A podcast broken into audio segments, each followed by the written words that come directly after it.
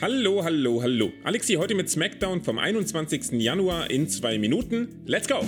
Die Usos setzen den Familienoberhauptvogel Roman Reigns in Szene, damit der die längste Universal-Titelregentschaft in der Geschichte mit einem Videopackage zelebrieren kann, das verrückterweise so geschnitten ist, dass man Daniel Bryan und Braun Strowman kaum erkennt. Und darüber etwas Salz. Seth Rollins lässt sich das natürlich nicht nehmen, name-droppt kurz Mox und schlägt ein Tag-Match vor, das bestimmt, ob die Usos beim Rumble Ringside sein dürfen oder nicht. Das wird von einem übereifrigen Jay angenommen, der nicht damit gerechnet hat, dass sich auch KO zum blauen Brand traut. Ein netter Touch, der hoffentlich mittelfristig zu noch mehr Verwerfungen führt.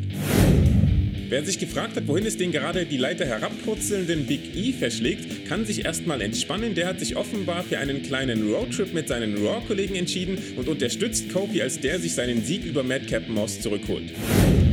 In der Women's Division reicht es heute leider nur für zwei screwy Finishes. Erst sorgt Natalia gegen Alia für die DQ, was uns auf Umwegen die brennendste aller Fragen beantwortet. Ist Xia Li noch auf freiem Fuß oder muss sie sich schon wegen zweifachen Mordes verantworten? Außerdem übernimmt Sonja Deville die Rolle der Ringrichterin in Naomis Match gegen Charlotte und ihr werdet überrascht sein, aber Sonja beendet das Match kaum, dass Charlotte den Figure vorangebracht hat.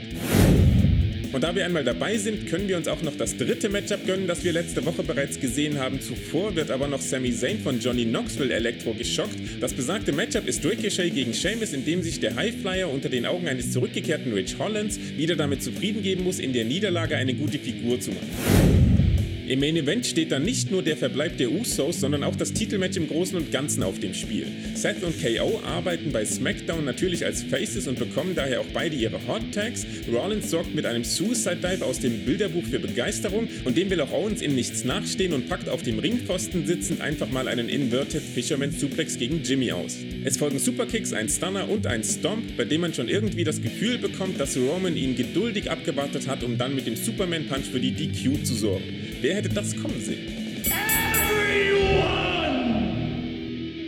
Und das war SmackDown in zwei Minuten. Ich könnte jetzt damit anfangen, dass das alles total vorhersehbar war. Aber wie ihr vielleicht schon bemerkt habt, denke ich, dass man um die kleinen Details im Zusammenspiel der Usos mit Roman eine Geschichte über das Auseinanderbrechen der Bloodline spinnen kann, was dann wiederum in meinen Augen ein bisschen Vorhersehbarkeit durchaus akzeptabel macht. Dass der Rest der Show nur eine Wiederholung der Vorwoche mit teils anderen Ergebnissen war, fällt für mich dagegen in die Kategorie inakzeptabel und lässt mich mit dem Gefühl zurück, dass ich mir diese 80 Minuten auch gern hätte schenken und dafür etwas länger hätte schlafen können. Und diese Erkenntnis wird auch nicht abgeschwächt, wenn man bedenkt, dass die Viking Raiders gegen die Lotharios nur deshalb keine Wiederholung ist, weil zwei Random Tag Teams nicht mehr dabei sind.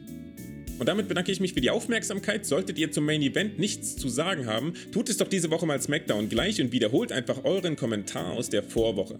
Lasst außerdem ein Like da und abonniert den Kanal, wenn ihr die 2-Minuten-Videos nicht mehr verpassen wollt. Später kommt auch noch die volle Review, hört auch da gern mal rein. Und wir hören uns dann am Dienstag wieder zu Raw. Bis dahin, macht's gut!